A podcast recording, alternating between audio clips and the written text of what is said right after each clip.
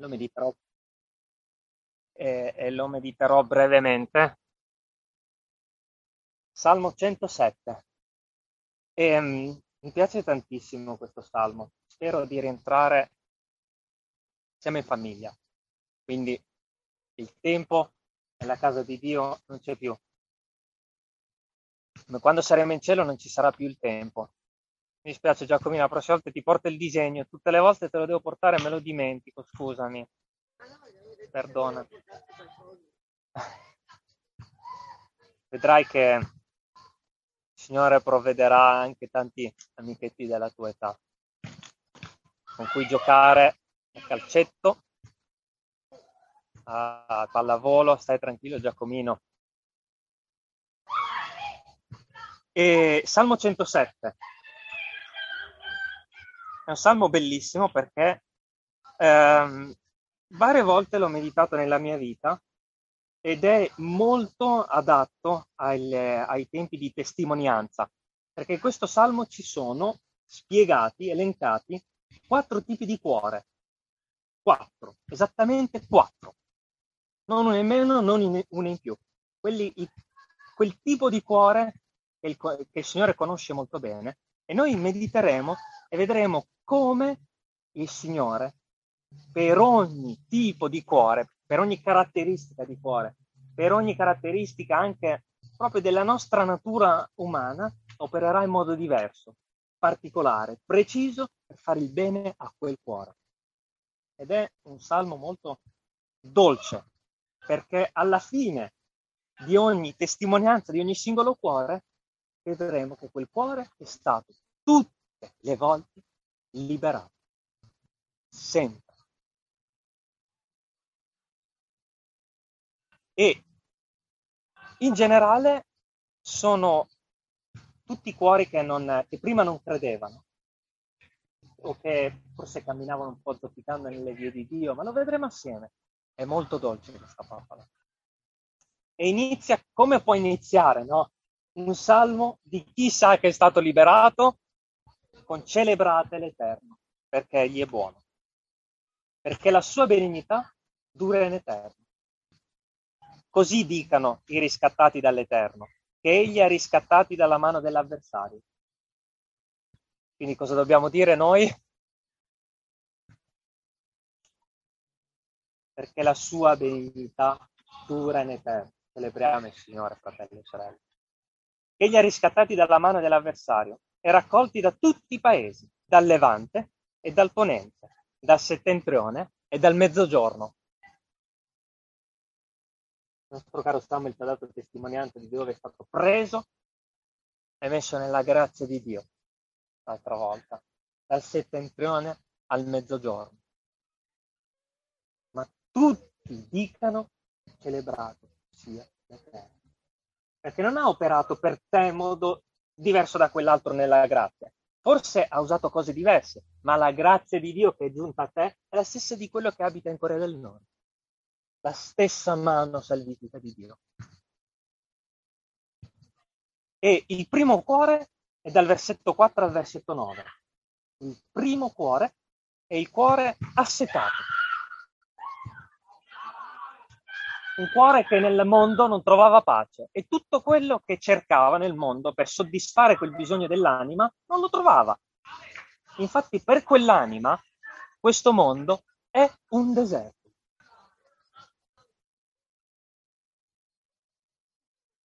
Essi andavano errando nel deserto per vie desolate, non trovavano città da abitare.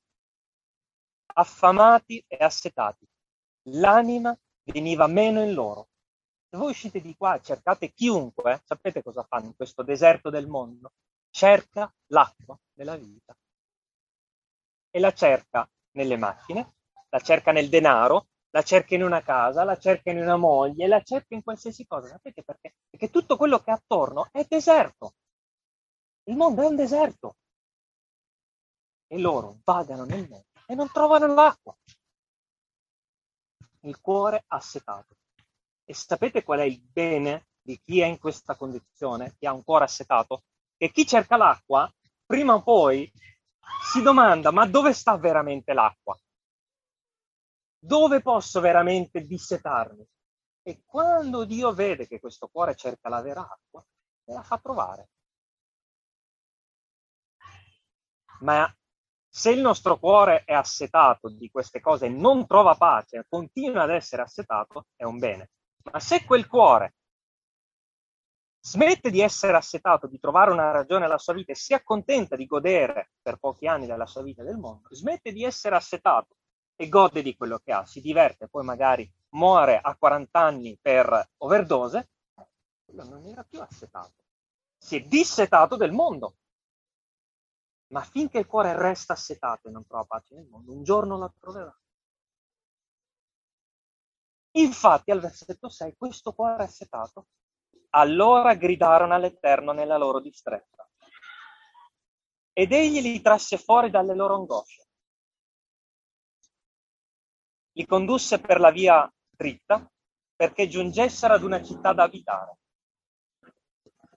Celebrino l'Eterno per la sua benignità e per le sue meraviglie prode i figliuoli degli uomini, poiché egli ha saziato l'anima assetata ed ha ricolmato di beni l'anima affamata.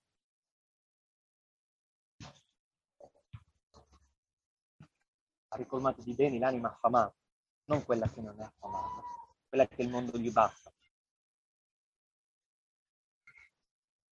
E poi c'è il cuore che nella mia vita, il cuore, il cuore mio, io sono stato così nella mia vita, prima che il Signore mi chiamasse a vivere per Lui. Quindi dal versetto 10 al versetto 22 ci sono io. Trovate voi, finché non finiremo il Salmo, trovate voi stessi. Sapete perché è importante? Perché vi aiuterà a capire come il Signore continuerà ad agire nella vostra vita. Perché se siete stati assetati, il Signore si comporterà in una certa maniera. Se siete stati ribelli, il Signore si comporterà in una certa maniera. Vi aiuterà a camminare con Dio questo. E io sono stato questo ribelle. Gino sicuramente troverà in queste, questo salmo chi è stato lui. Altri dimoravano in tenebre e in ombra di morte prigionieri nell'afflizione e nei ferri, perché si erano ribellati alle parole di Dio. Io ero cresciuto in una famiglia cristiana, a 16 anni il Signore mi ha, eh, mi ha conosciuto e conoscevo bene il Vangelo, conoscevo come stavano le cose, conoscevo come camminare nelle vie di Dio e da lì in poi, sebbene io conoscessi il Signore, non do la mia testimonianza, un po' rigogolata, ma sono stato ribelle, sapevo tutto,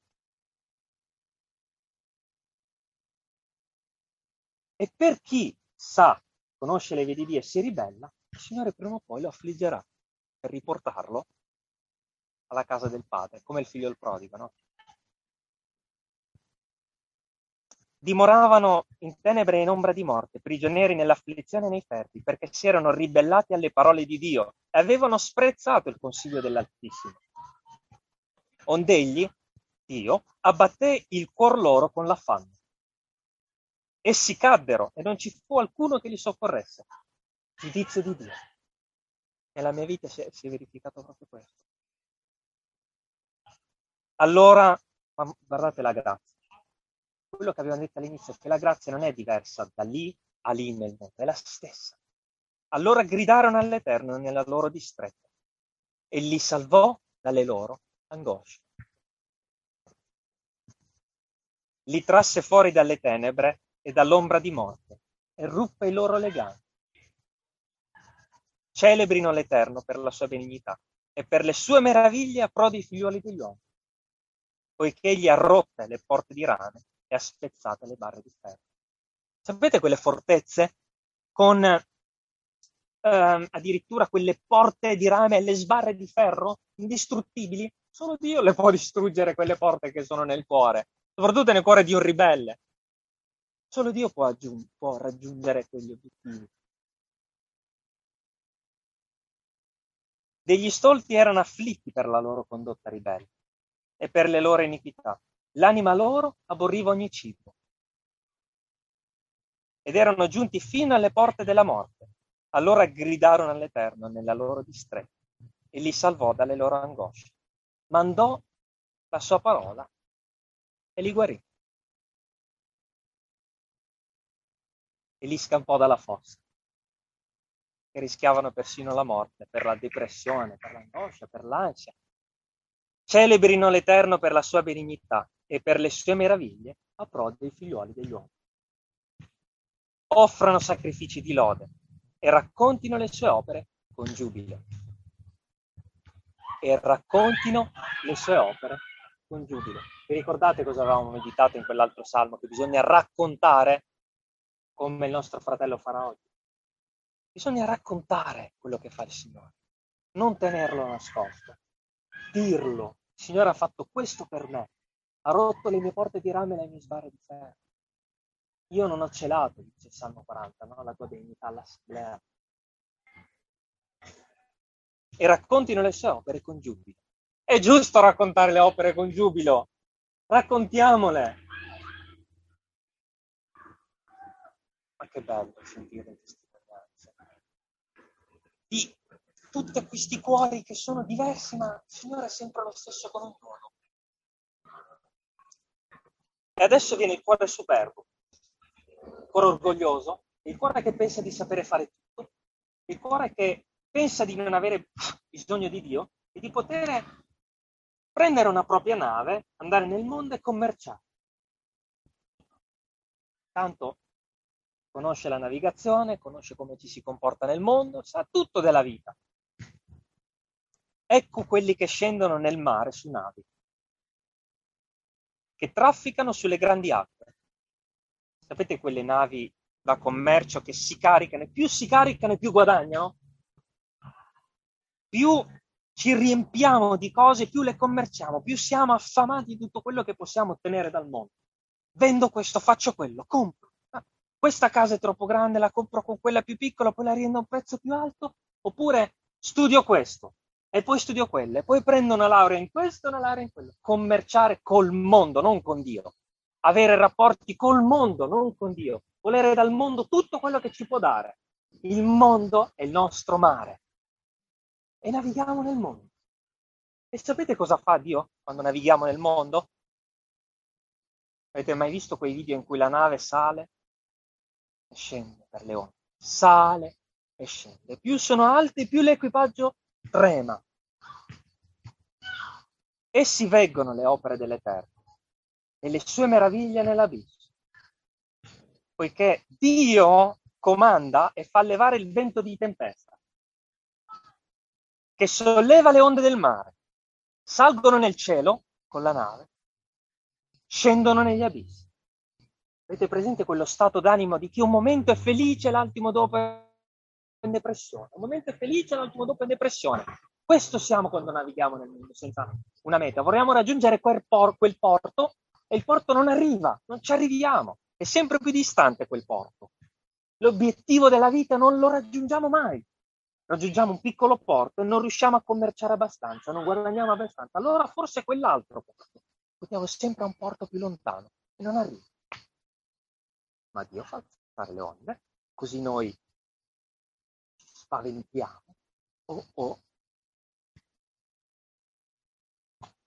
Egli comanda a sollevare il vento di tempesta che solleva le onde del mare. Salgono nel cielo, scendono negli abissi. L'anima loro si strugge per l'angoscia traballano, barcollano come un ubriaco e tutta la loro sapienza viene meno.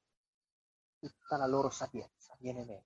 Cioè, non sappiamo più cosa fare, nonostante avessimo una nave ricca, abbondante, non, sap- cioè, non c'è più speranza nel nostro intelletto, non sappiamo più niente. Ma gridando, ma gridando, ad essi all'Eterno nella loro distretta, egli li trae fuori dalle loro angosce, egli muta la tempesta inquieta e le onde si calmano. Pace. Essi si rallegrano perché si sono calmati. Ed egli, Dio, li conduce al porto da loro desiderato l'unico porto veramente desiderato del cuore, anche se non lo sappiamo, noi lo cerchiamo fin da quando siamo adolescenti, è Gesù Cristo il porto al quale vogliamo arrivare. Tutti vogliamo Gesù, tutti lo vogliamo, lo cerchiamo nelle cose di questo mondo, ma quello è il porto. Quello è il porto, l'unico porto nel quale calerai le vele, commercerai, riempirai la tua tavola della benignità di Dio. Quello è il porto sicuro. E ci sono le guardie. Celebrino l'Eterno per la sua benignità e le sue meraviglie a pro dei figlioli degli uomini. Lo esaltino nell'assemblea del popolo e lo lodino nel consiglio degli anziani. Tutti devono fare la stessa cosa, alla fine. Tutti lo devono celebrare perché è stato Dio a liberarci. E poi, al versetto 33, arriva il cuore iniquo, il cuore di Giobbe.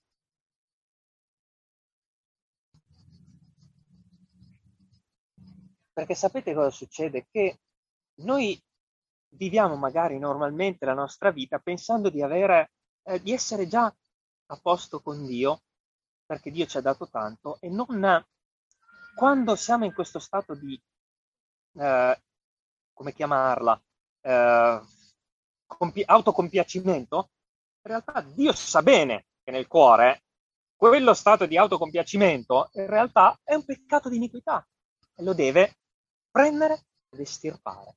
Giobbe era perfetto agli occhi degli uomini, ma agli occhi di Dio aveva il peccato di eh, autocompiacimento, autoesaltazione, di, era la sua superbia questa, no? E non lo sapeva però, lui non sapeva di essere superbo, ma lo era. Questa è un'iniquità. E allora, nella sua benignità, sapete cosa fa Dio? Lo leggiamo. Egli cambia i fiumi, cioè la benedizione, la porta via. Egli cambia i fiumi in deserto e le fonti d'acqua in luogo arido. Toglie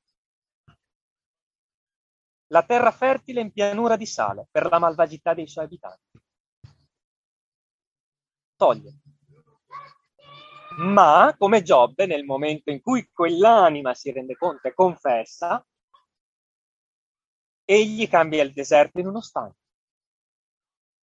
Ragazzi, il deserto, il deserto, ma sapete cos'è il deserto? Come fa a diventare uno stagno?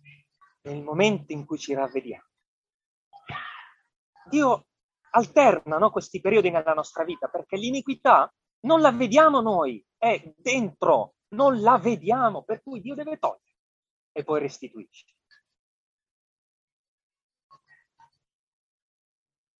Egli cambia il deserto in uno stagno e la terra arida in fonti d'acqua.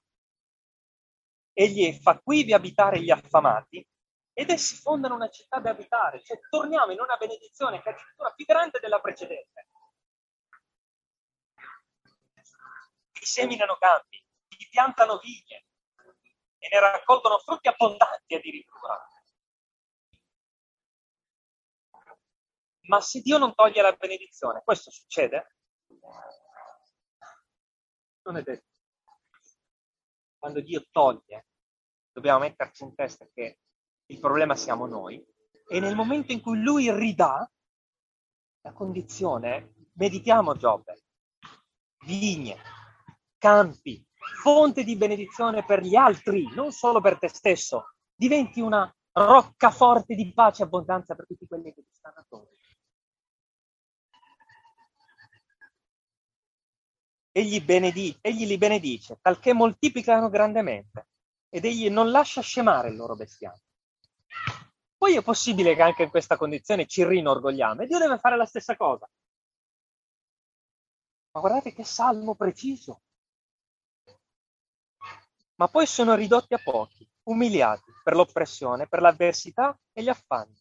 Egli spande lo sprezzo sui principi e li fa errare per deserti senza via. Ritoglie la benedizione, ma non ci soffermiamo troppo su questo perché sappiamo che Dio restituisce. Non voglio soffermarmi su quando Dio toglie, ma su quando restituisce.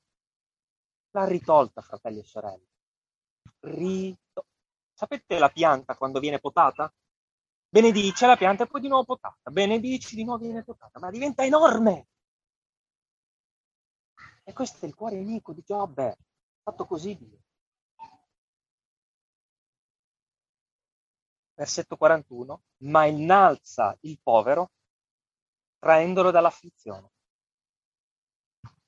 E Infatti è scritto, credo proprio in Giobbe, che Dio libera l'afflitto mediante cosa?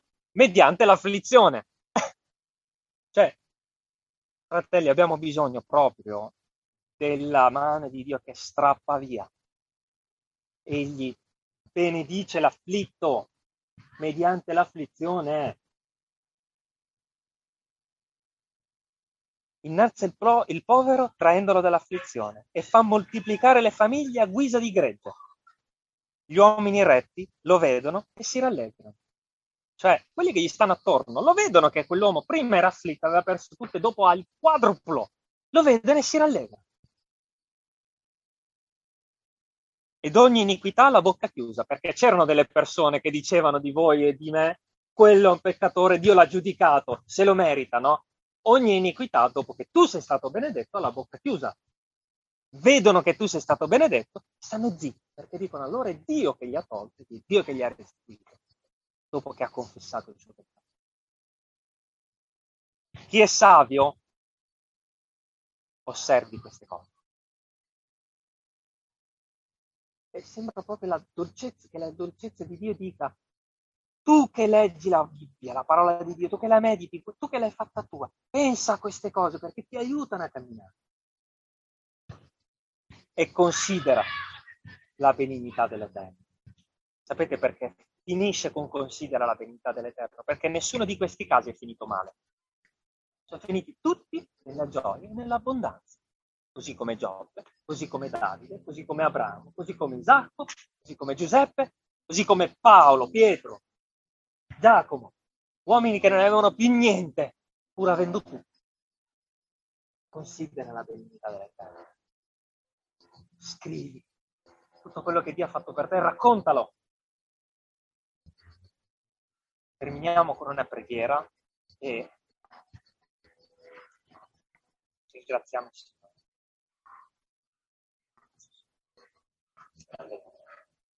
Signore. Ti ringraziamo per questa... Noi stiamo per ascoltare una testimonianza, Signore. Ma chi è che per primo ha scritto delle testimonianze? Il tuo spirito. Tu hai scritto una testimonianza lunga non so quante pagine e ce l'hai donata. La testimonianza di Gesù, la testimonianza di Davide, questi salmi meravigliosi. Quattro testimonianze abbiamo letto questa mattina e ti siamo grati perché tutte sono finite nella gioia, tutte sono finite nella benedizione. Anche do- dovesse durare, Signore, il tempo in cui tu togli anche molti anni, finirà quel tempo in cui tu togli e restituirai più di prima. Concedici di meditare su questo affinché nella nostra vita sappiamo che siamo da te tutelati, protetti e benedetti e ne dici Gino quello che sta per raccontarci della sua vita e io so che tu gli stai restituendo cento volte tanto, Signore. Non siamo ancora arrivati a cento forse, ma io ti prego affinché tu non ti possa fermare a cento, ma a mille, Signore, nella sua vita. Restituisci tutto, anzi di più. Benedici questo tempo, continua a benedirlo fino alla fine, nel nome di Gesù. Amen. Alleluia. Ora, Signore. Ah. Bene, Gino, vieni di fianco a me, così continuiamo la registrazione. Gloria a Dio. Prego, devi. Voglio ringraziare il Signore per questa meravigliosa. Alleluia. Il Signore attraverso la sua parola, la sua parola che hai portato nella parola, che abbiamo sentito nostra. Io per quanto riguarda il capitolo della superbia, di cui mi pento, ma credo di aver imparato la lezione. Grazie Ma soprattutto, e anche altri, sulla superbia. Hai citato Giobbe, insomma, il Signore sa quanto io sono stato provato e quanto mi sia anche lamentato. La non sono stato proprio tanto capace di accettarla, però poi ha dato il suo frutto, no? come poi detto, quest'albero potato, potato, quando c'è stata potatura, sembra non finire mai e poi improvvisamente no? la grazia del Signore che fa fiori. Noi ci siamo sposati il 3 giugno e questo matrimonio è stato ostacolato, era calunniato, addirittura da chi non avresti mai pensato, fratello, sorella. Ecco perché ritorno a Laura Caino, ritorno alle testimonianze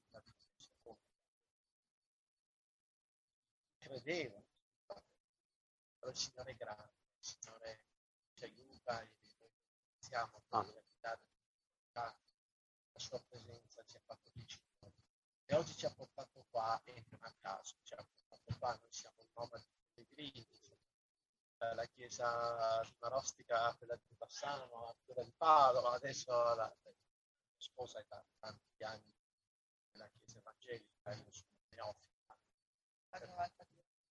Grazie a Dio. Ho conosciuto Greg e Silvana alla tenda e alla tenda. praticamente è iniziato. No.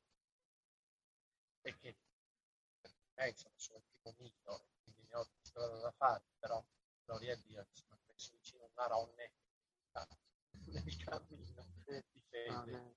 Ecco, volevo solo dire che ringraziare te, insomma, i fratelli, perché è stato un dono anche il tempo è stato un dono, non è quella giornata di sole che ti uccide, no? ma anche passi ventilata e che tutto concorre nella gloria della giornata di gloria. Grazie, grazie. Alleluia, grazie. Grazie. Grazie. Fatto benissimo. Adesso Fatto benissimo. Grazie. Grazie a voi. Che ti benedica. E dicevamo per scherzarci sopra che i meteorologi ci stanno chiedendo cosa sta succedendo a Ponte San Nicolò. Perché a quando ci siamo noi la domenica non piove più eh, non c'è troppo sole si sta bene. O se piove piove a pomeriggio. Infatti pioverà sto pomeriggio, ma davvero credo che debba io scrivere per me stesso queste cose e ricordarle. Perché ci sono stati giorni addirittura in cui siamo arrivati con ehm, una leggera pioggerellina, siamo arrivati, ha smesso eh, pian piano di piovere, poi eh, sole, eh, ragazzi, il Signore è fedele, è bellissimo, come hai detto tu, Dio, Dio controlla ogni cosa, non, non c'è niente da aggiungere, tutto quello che abbiamo detto, chi vuole aggiungere qualcosa? Nessuno, perché è Dio che ha fatto tutto questo. Grazie. Dio vi benedica, eh, vi conduca in questo sentiero. Siamo tutti all'inizio. Anche Paolo diceva di se stesso che io non ho ancora raggiunto la meta. Un uomo fedele che ha evangelizzato mezzo mondo, che diceva guarda non ho ancora fatto niente. Amen. Amen. Caro Gino, io finalmente ascolto la tua testimonianza, mi hai fatto aspettare 5-6 anni, ma alla fine eh, prego la parola a te, raccontaci quello che vuoi, sentiti libero, siamo in famiglia nel salotto di casa tua, prego. Allora intanto buongiorno a tutti ancora una volta, io sono Gino Mantoan e abito ad Asolo sono nella comunità di Craig Guam dal 2016 e il Signore ha fatto, come sicuramente in ognuno di noi, anzi certamente in ognuno di noi, mi ha fatto fare tutto un giro, no? Poiché eh, questa è una mia opinione personale, io credo che il Signore abbia la sua mano già da prima che noi lo scegliamo, in ognuno di noi. E, questo l'ho, l'ho riscontrato in diversi fatti che prima di accettare Gesù Cristo nel mio cuore come mio salvatore personale eh, ho vissuto, poiché io sono, sono, ancora vivo per la sua grazia, nonostante io lo rigettassi e camminassi in una via dissoluta. E io, che dirvi, nella mia passata vita sono stato un manager di successo, giravo l'Europa, avevo un giro d'affari piuttosto importante che mi permise di avere dal punto di vista materiale, economico, una vita, come dicono, no? Come si dice, nel mondo brillante, no? Non mi mancava niente, villa, donne, macchine, vestiti, viaggi e che più ne ha più ne metta. Ma lentamente la mia vita stava prendendo una piega decisamente down, come, di, come diciamo in inglese, no? Quindi sempre meno, sempre meno, e io, come studiavamo prima nel Salmo, io cercavo assiduamente in questo deserto di assetarmi, di ritornare ad essere sempre quello di prima, di avere, no? Perché poi eh, in quel contesto lì tu sei comunque in competizione, sei, no? sempre dinamico, sempre pieno di sfide, no? E, però succede che il lavoro inizia a vacillare, iniziano ad esserci delle falle, inizio sempre più a scendere, no? Intanto che eh, allora io avevo una compagna, salta il rapporto sentimentale, eh,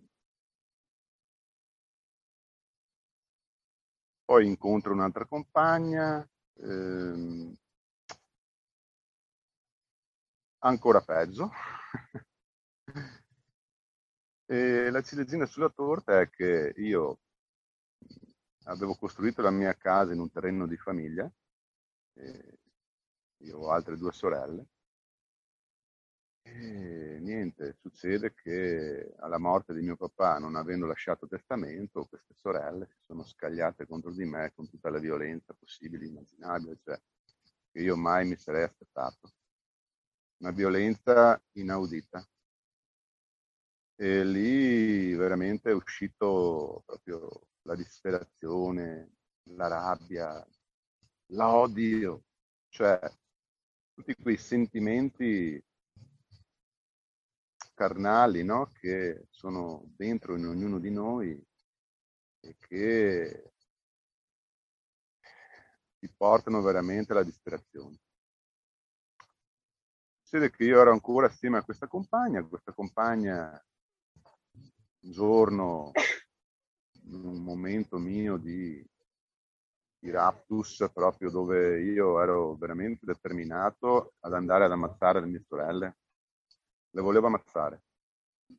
E qua c'era la casa mia, di là c'era la casa di mio papà, mio papà aveva tanti attrezzi, c'era una mannaia e io avevo già caricato la mannaia in macchina perché li volevo fare a pezzi, perché non era possibile un'ingiustizia come io la stavo subendo, la crudeltà, la violenza, le calunnie, le diffamazioni, gli avvocati, i carabinieri, che più ne ha più ne metta. E questa compagna, disperata, piangente, eh, mi ha tenuto per una settimana, non dico giorno e notte, ma quasi a parlarmi, a dirmi guarda Gino che ti rovini, distruggi la tua vita. Insomma, mi ha convinto, mi ha convinto a lasciare tutto a lasciare anche la casa ed andarmene. Quindi ce ne siamo andati insieme. Eh, io abitavo a Fieso d'Artico, poco in Riviera del Brenta, quindi queste zone qui le conosco molto bene. E, e ci siamo trasferiti prima a Treviso e poi ad Asoli.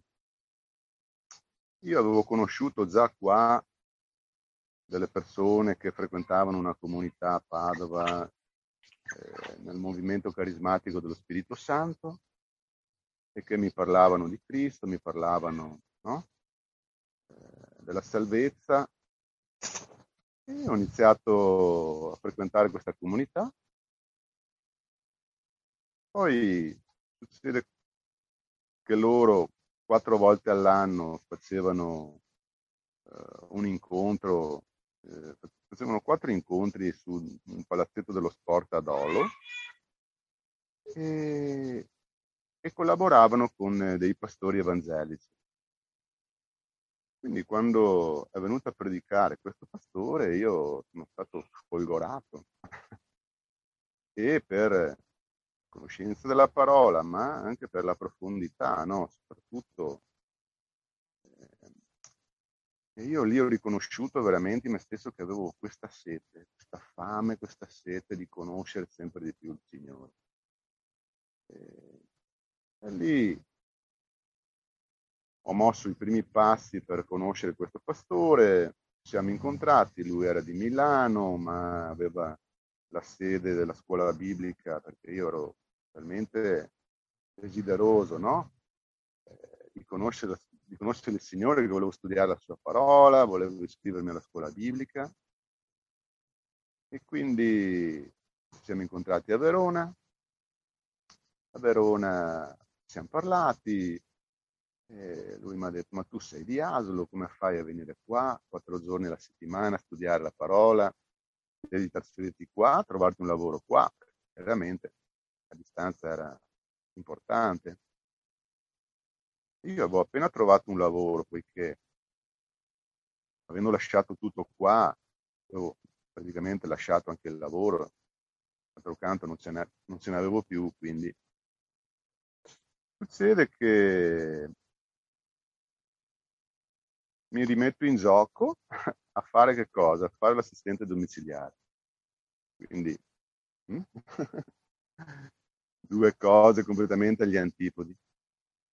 E lì, Signore, dopo l'ho capito, eh? il Signore mi ha fatto vedere l'umiltà, l'umiltà che io non avevo.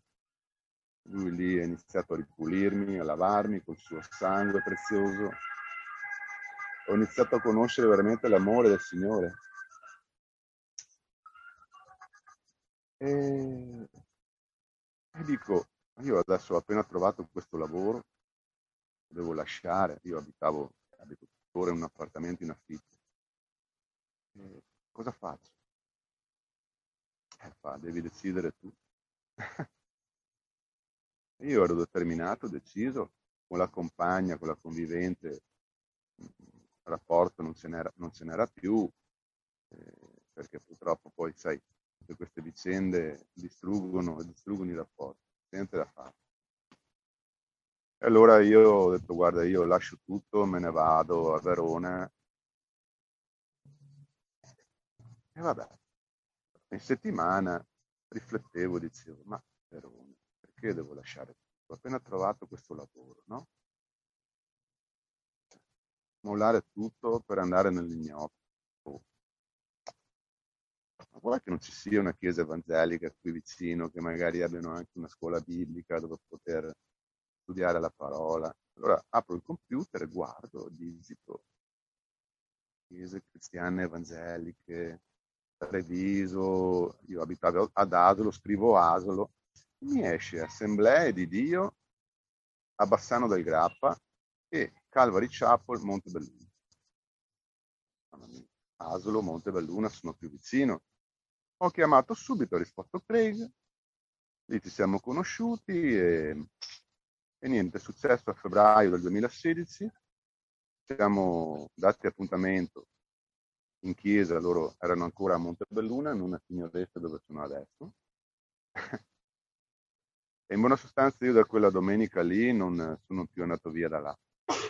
Dopo qualche mese mi sono battezzato per la grazia del Signore e il Signore veramente ha trasformato la mia vita.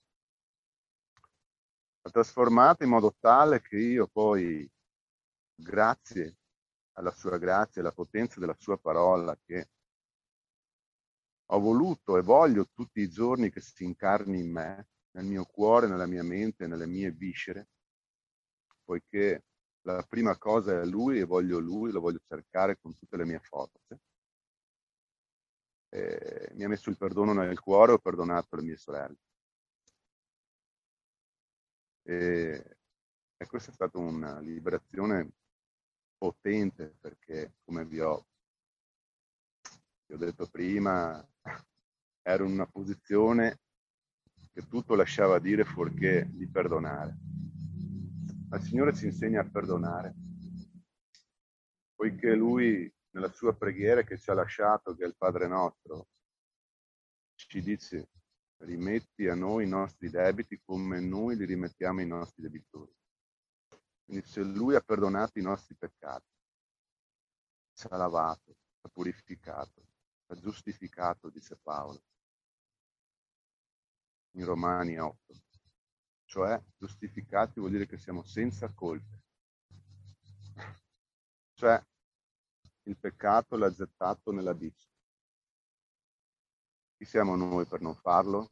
Non possiamo dire Signore, Signore, ti amiamo e poi non mettiamo in pratica i suoi precetti, è quello che lui ci insegna. Ecco, io ho imparato questo, anche se so che sono un peccatore, anche se so che vengo meno, ma ho capito che io ogni giorno devo andare a lui e dire, Signore, grazie.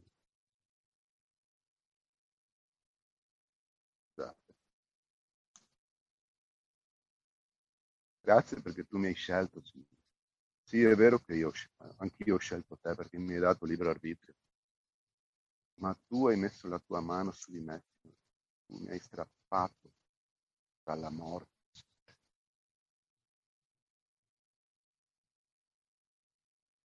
Perché la tua parola dice che noi eravamo morti nei nostri falli, nei nostri peccati. Puzzavamo. Un morto puzza non so se qualcuno di voi ha mai, ha mai sentito il puzzo di un cadavere. Ecco, il Signore si, ved- si vedeva così. Il Signore vede il peccatore che non si ravvede in questo modo, puzza, gli, gli viene da vomitare. Lui su quella croce mi ha strappato dalla morte. E noi dobbiamo sempre ricordare cosa il Signore ha fatto per noi dove eravamo. Bisogna sempre ricordarlo, ogni giorno, dire Signore, anche oggi io ricordo dove ero e ti ringrazio.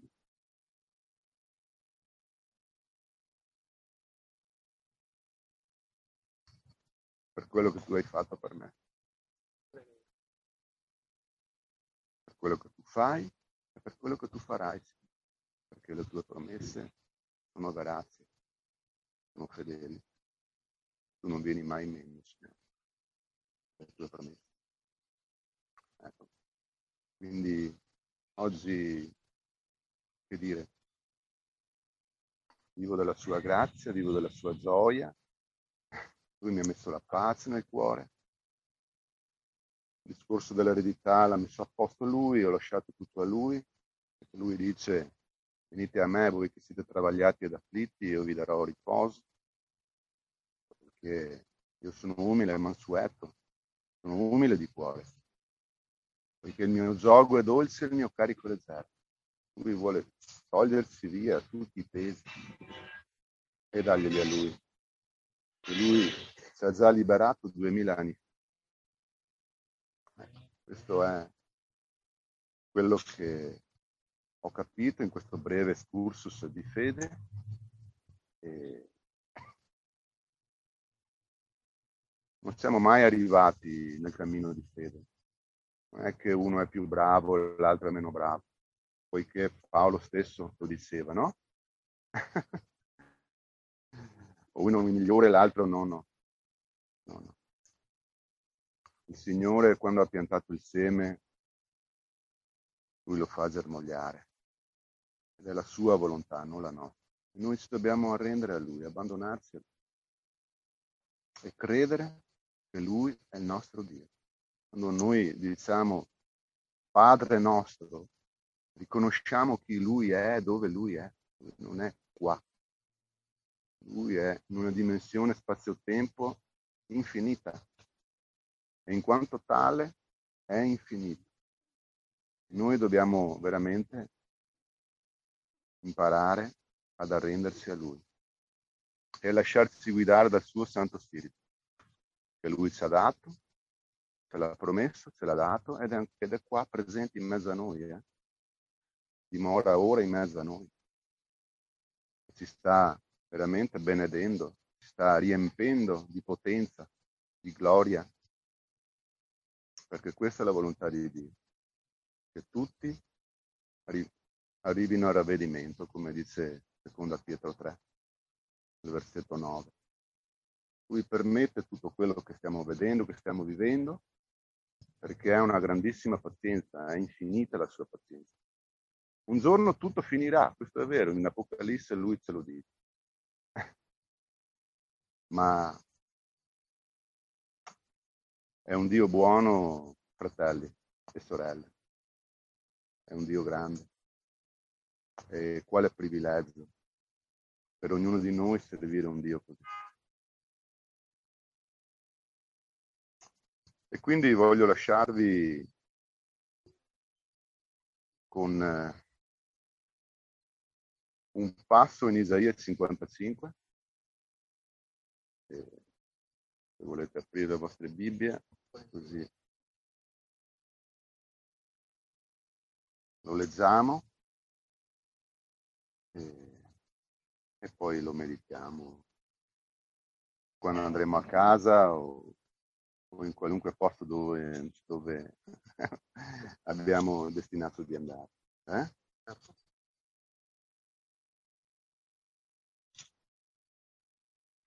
O voi tutti che siete assetati, venite alle acque. E voi che non avete denaro, venite, comprate e mangiate.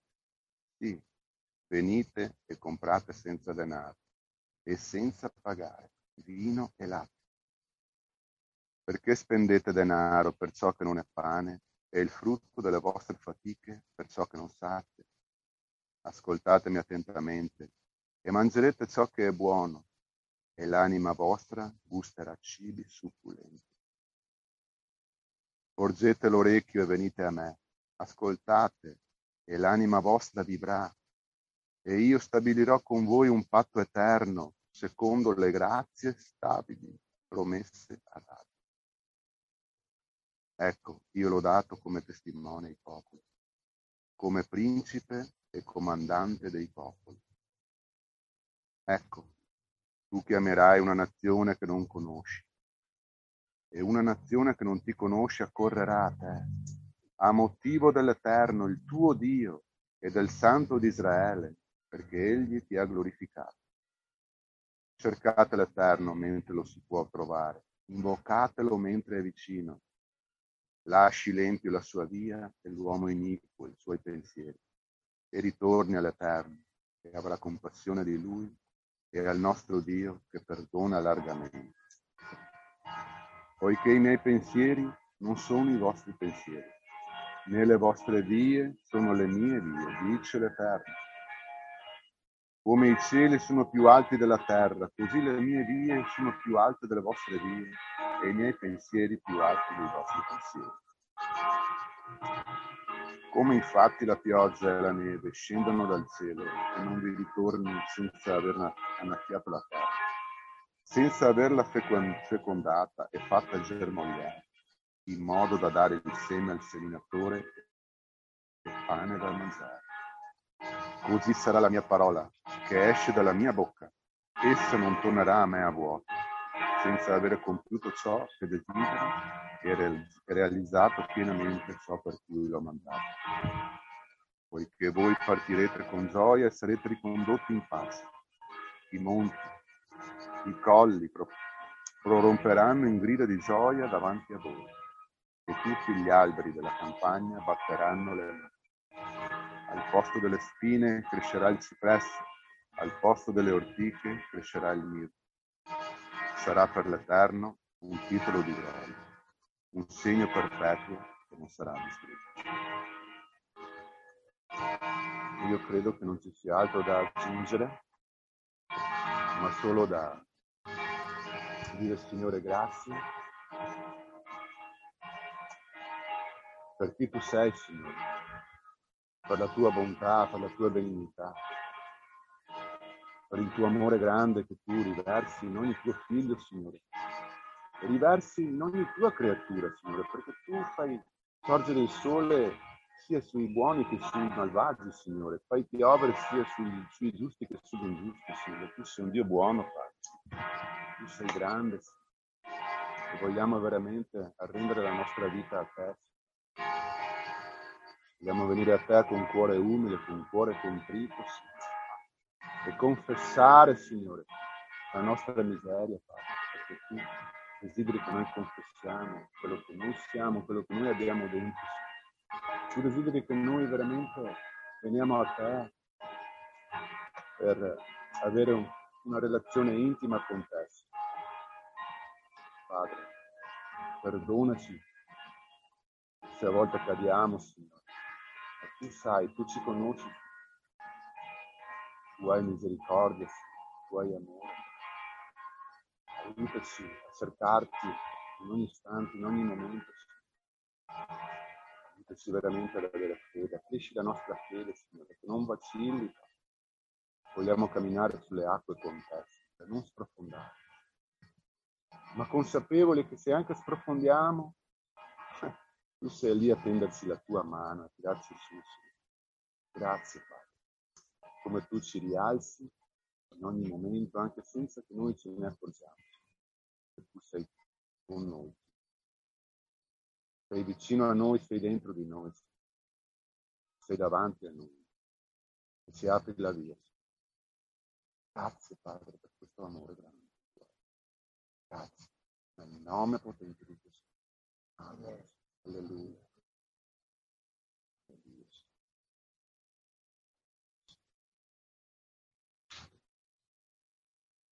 Signore, ti sia lodato.